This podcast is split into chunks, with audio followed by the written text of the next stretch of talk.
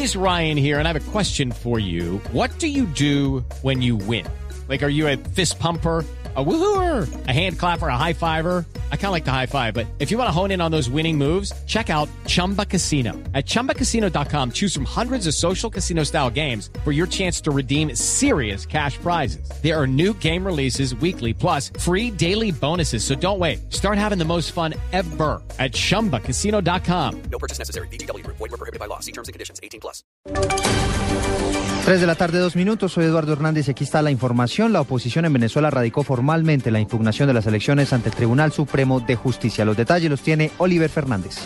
Luego de cinco horas de espera, el comando Simón Bolívar impugnó las elecciones presidenciales en el Tribunal Supremo de Justicia. El dirigente del comando Simón Bolívar, Ramón José Medina, introdujo una impugnación de las elecciones presidenciales celebradas el pasado domingo 14 de abril ante la sala electoral del Tribunal Supremo de Justicia. También fue recusada la presidenta y vicepresidente de dicha sala por sus presuntas vinculaciones con el presidente Nicolás Maduro. La unidad consignó un documento de 180 páginas ante el Tribunal Supremo de Justicia y esperan una respuesta en 15 días hábiles sobre el recurso de impugnación. Ramón José Medina, quien es el responsable de alguna manera, luego que no se presentara el ex candidato presidencial Enrique Capriles Radonsky, considera que es importante que el pueblo venezolano tenga paciencia para entonces en 15 días conocer cuál será el fallo que dará la sala electoral del Tribunal Supremo de Justicia con respecto a esta impugnación. Oliver Fernández, Caracas, Venezuela, Blue Radio. 3 de la tarde, tres minutos. Oliver, gracias. Hoy se presentó en el Congreso una iniciativa para ampliar a cinco años el periodo presidencial. Los detalles los tiene Marcela Ulloa.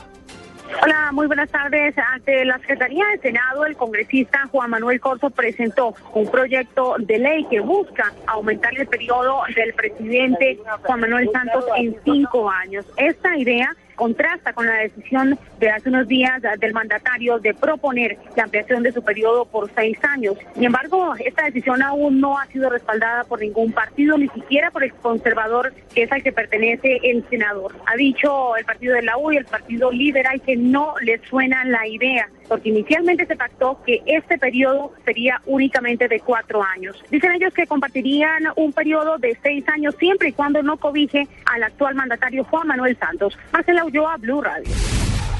3 de la tarde, cuatro minutos. La DIAN denunció una nueva defraudación a esa entidad. Detalles con Henry González.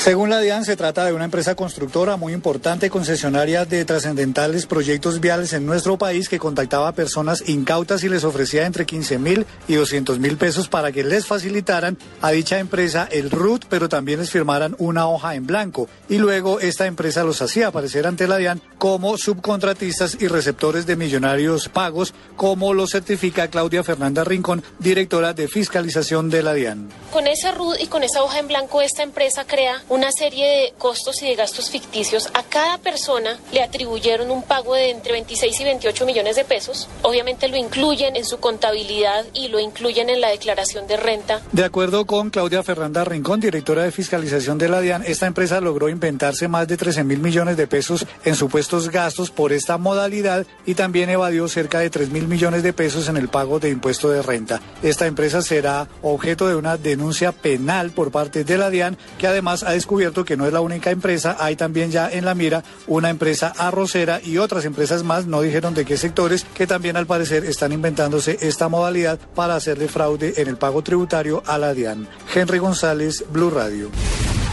3 de la tarde y 5 minutos, las autoridades entregaron más detalles en torno a la captura de una banda dedicada al atraco de vehículos en la circunvalar en el oriente de la capital del país. Los detalles los tiene Juan Carlos Parza. Así es, se trata de la captura de una banda dedicada a romper los vidrios de los vehículos y poder robar lo que hay en su interior. Nos acompaña el subcomandante de la Policía Metropolitana, el coronel Camilo Cabana. Coronel, ¿de qué se trata esta captura? Sí, son cuatro integrantes de una banda dedicada al hurto a personas en la modalidad de rompevidrios, en el sector sobre todo de la avenida Circunvalar, en donde aprovechaban eh, los trancones propios de las horas pico en ese sector de la ciudad.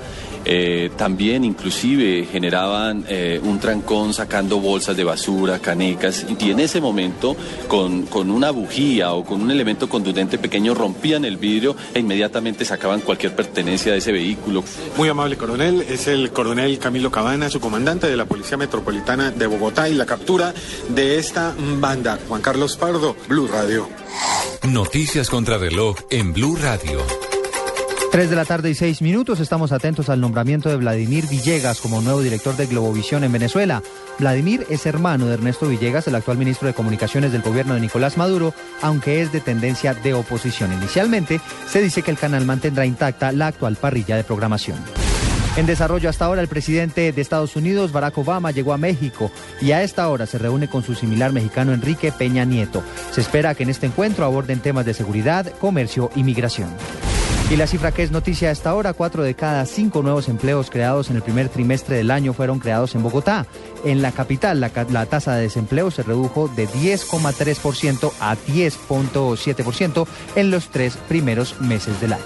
Son las 3 de la tarde y 7 minutos. Sigan con el blog deportivo.